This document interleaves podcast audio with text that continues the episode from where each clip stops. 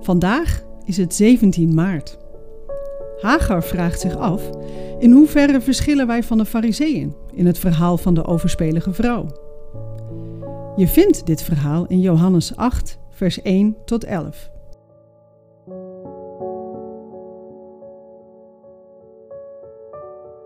Vandaag staat het verhaal van de overspelige vrouw centraal. Toen ik het las, moest ik direct denken aan een bekende Nederlander die vorig jaar in het nieuws kwam vanwege zijn vreemdgaan. De media buitelden over elkaar heen om hem te veroordelen en af te schrijven. En eerlijk is eerlijk, ook ik had mijn oordeel klaar. Hoe anders reageert Jezus op deze overspelige vrouw? De fariseeën waren erop uit om Jezus uit te dagen. De vrouw was daarbij niets minder dan een pion in hun schaakspel. Hun oordeel was geen opbouwend oordeel uit liefde. Nee, hun oordeel was bedoeld om deze vrouw, maar vooral Jezus, ten val te brengen. Ze beroepen zich daarbij op de wet van Mozes, zoals het daar opgeschreven staat in Leviticus 20, vers 10. Op overspel volgde de dood. Maar Jezus doorziet hen en spreekt dan de scherpe woorden.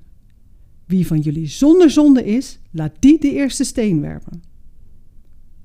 Woorden die Jezus net zo goed tegen jou en mij had kunnen zeggen.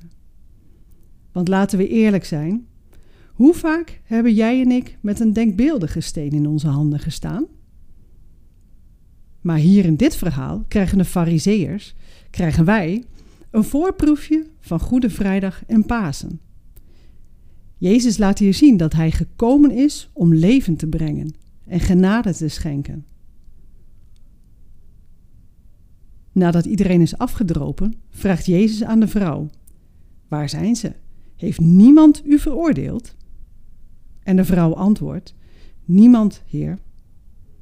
Bevrijdende woorden die Jezus onderstreept door te zeggen: Ik veroordeel u ook niet. Ga naar huis en zondig vanaf nu niet meer. Jezus laat hier zien dat de wet geen bevrijding biedt, maar Hij alleen. Zijn liefde, Zijn genade. Jezus bevrijdt de vrouw van haar foute verleden. Hij herstelt haar waardigheid en hij geeft haar een nieuwe kans. Zondig niet meer, zegt hij. Jezus gelooft dat de vrouw kan veranderen. En Jezus gelooft dat jij en ik kunnen veranderen. Zijn liefde en genade betekenen een nieuw begin. Voor de overspelige vrouw en voor jou en mij. Dat nieuwe begin zet ook een verandering in gang. Want Jezus daagt ons ook uit: oordeel niet meer. Oef, wat een moeilijke uitdaging. Laten we vandaag samen een eerste stap zetten. Heb je gefaald? Probeer het morgen opnieuw. Want Zijn genade is zo oneindig groot. Elke dag opnieuw.